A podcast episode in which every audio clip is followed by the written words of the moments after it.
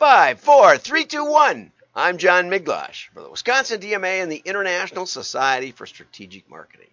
And thanks to Tom Fishburne, we have something to talk about today. It's called the personalization privacy paradox. Uh, so, zero party data, that's the new thing. The gym shoes you liked in our survey are on sale. Great. First party data, the gym shoes you browsed last year are on sale. Mm, like I still care. Second party data. I hear you have a gym membership. Need any shoes? What?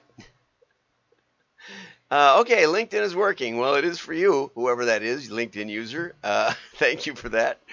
Third party data. Maybe you would have you wouldn't have skipped your workout today if you had new shoes. Yeah, it's really creepy. I think that's probably the best summary of what's going on in the zero, first, second, third party data world uh, that I've ever seen. So thanks for that, Tom.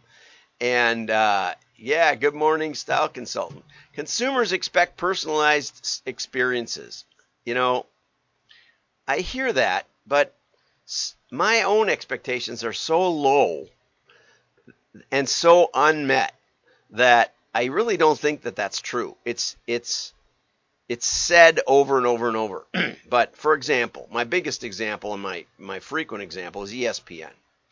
So um, I did tune into the NBA for the first time in maybe 40 years, uh, maybe 50.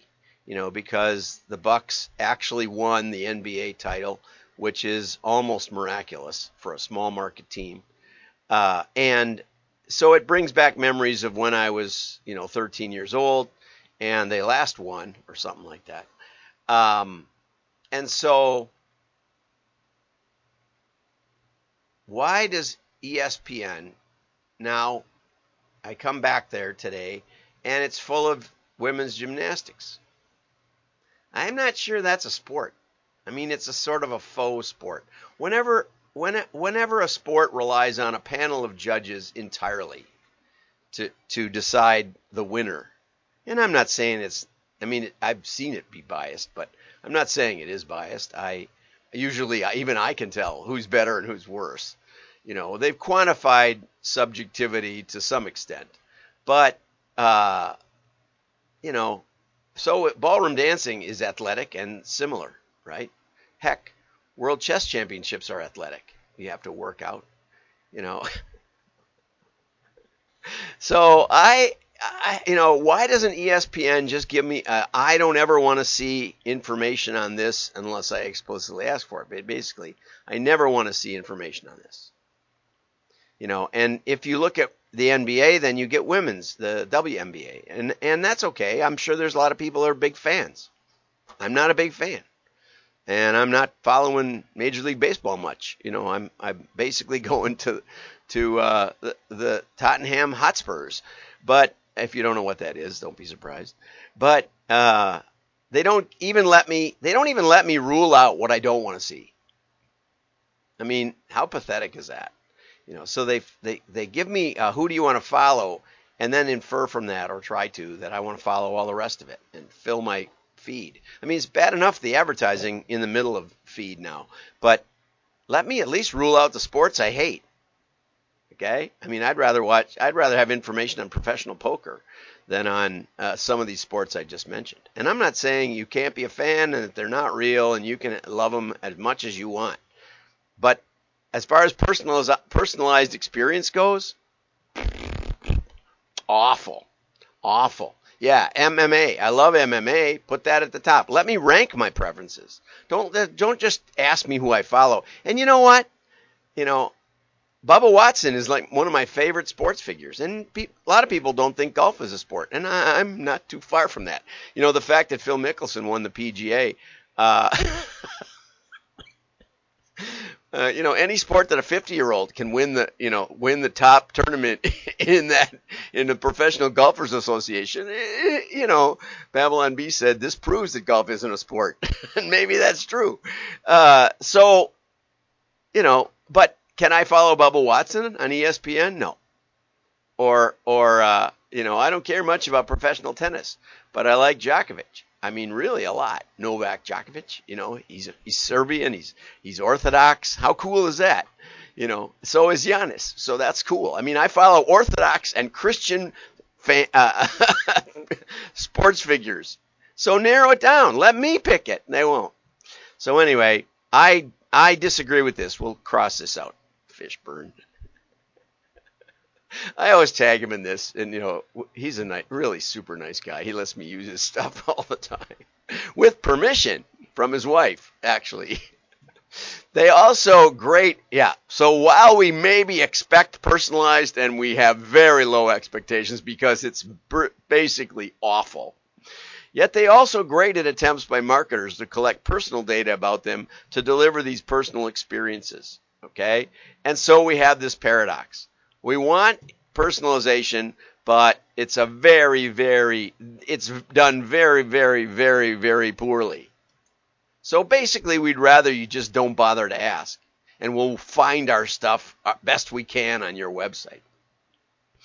Okay, the default, make the navigation solid. That's probably more important to me than the personalization.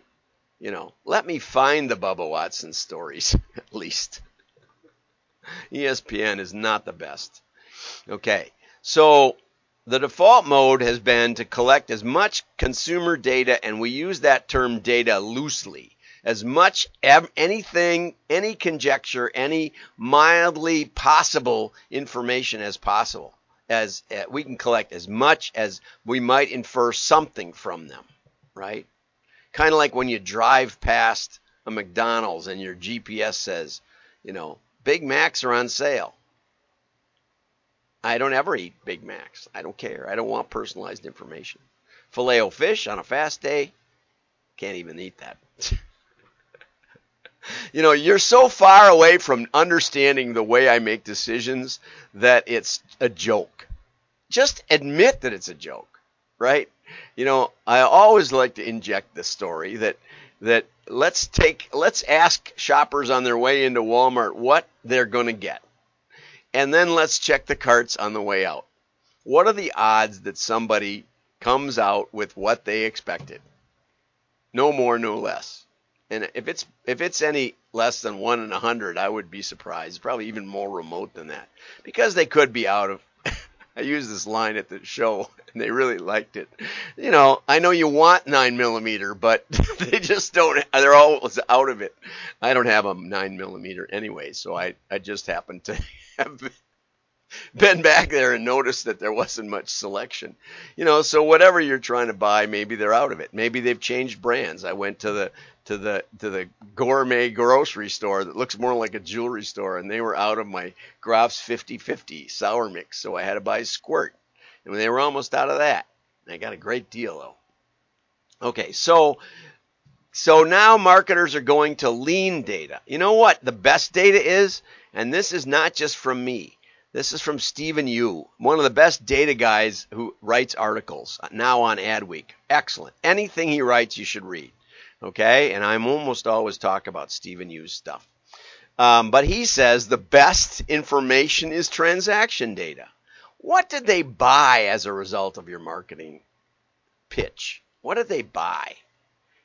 And to really understand that and to get good marketing data, you want to know who engaged with your marketing message, not who was exposed to it, not whose screen it was on, but who actually looked at it and read it and made a decision about it. And then you can start asking yourself, did they decide positively and buy? Or did they decide negatively and not buy? But at least you'll have a labeled data set with which to start the analysis. And that, my friends, is only available in direct mail with direct mail marketing understanding because you have to set up the test properly. You can't just mail willy nilly. You got to think about what you're doing.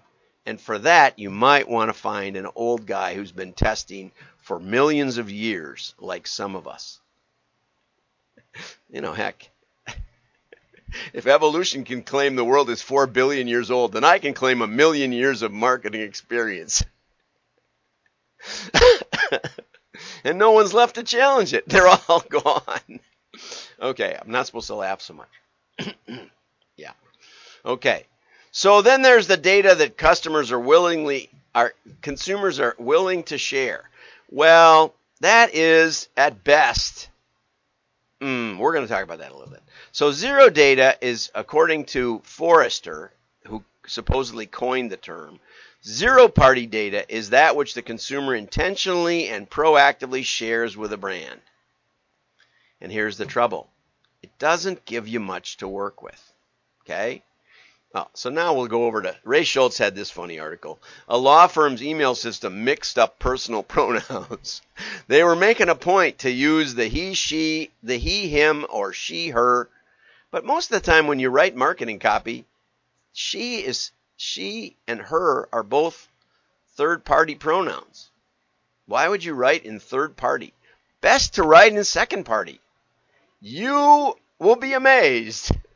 You deserve a break today. Why would you even use third? Never mind. Anyway, that's another. But I mean, you know what I'm saying? These are objective pronouns in the third person. Doesn't make any sense to put them in your copy. There's a big tip for you if you want to avoid this problem. But I love this part. The law firm's IT, the law firm's IT system always blame the system, not the people. Change these at random. So they had bad copywriters. This is just this company. This doesn't deserve to market. Anyway, let's go on.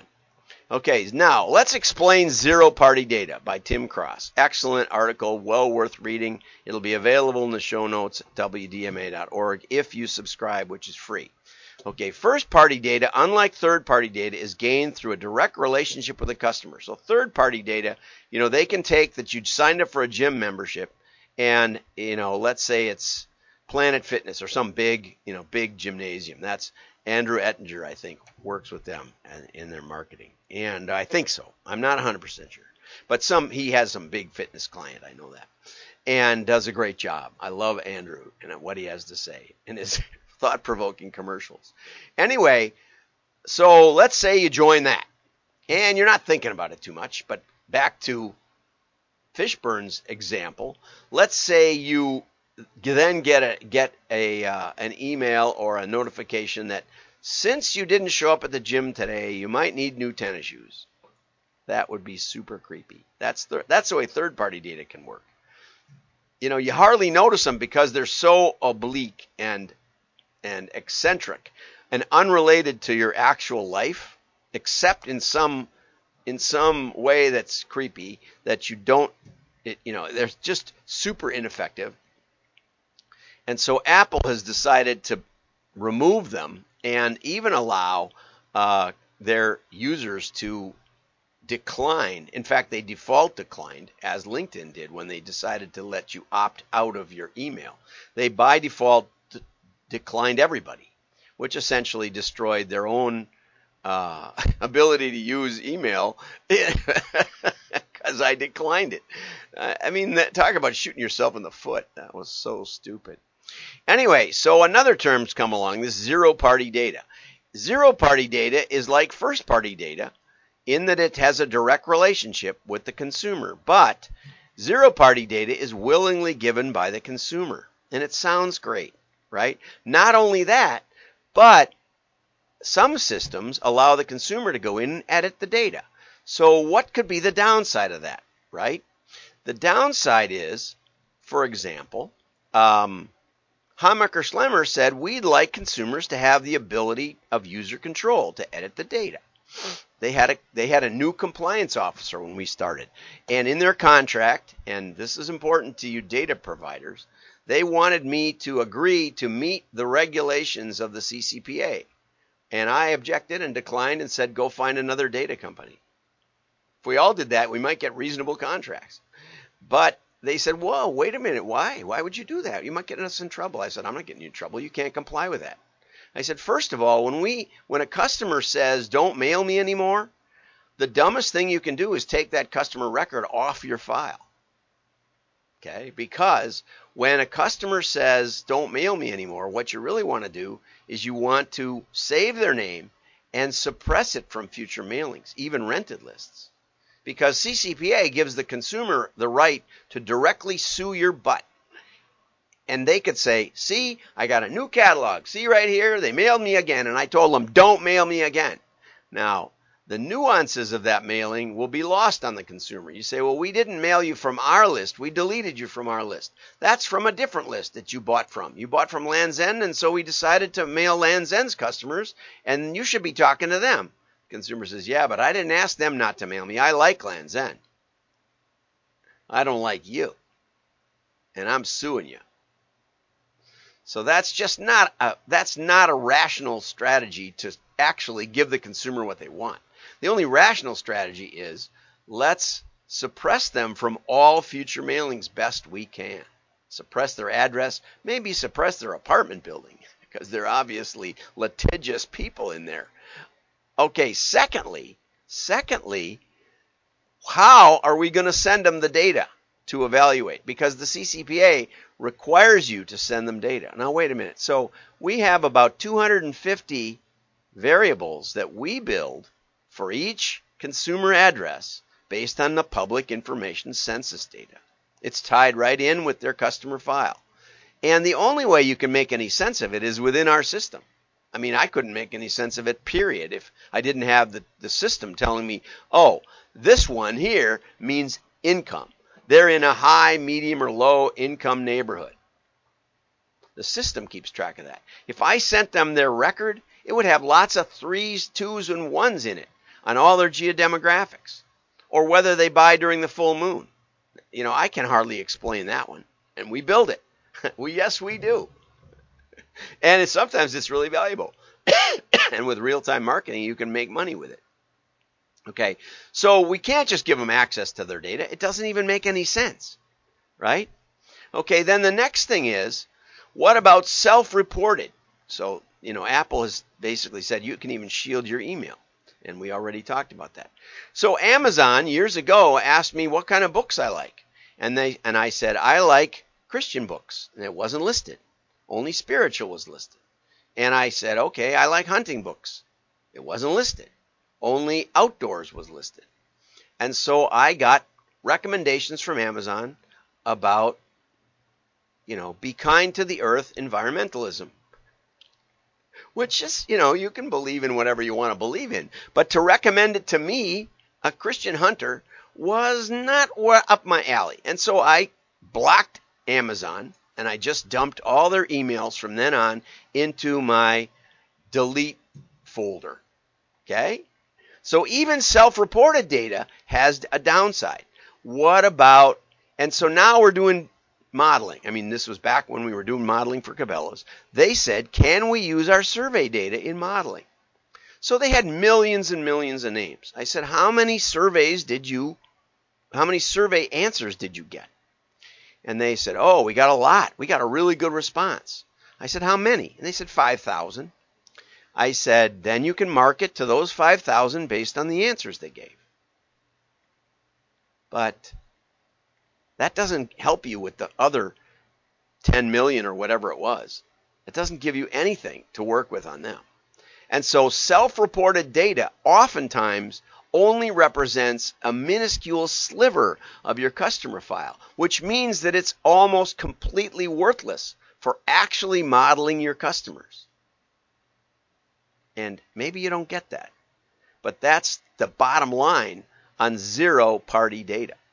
So have a great day. Like and share. Your friends will know you're smart. Bye bye. Let's see. I got to turn this off somehow here.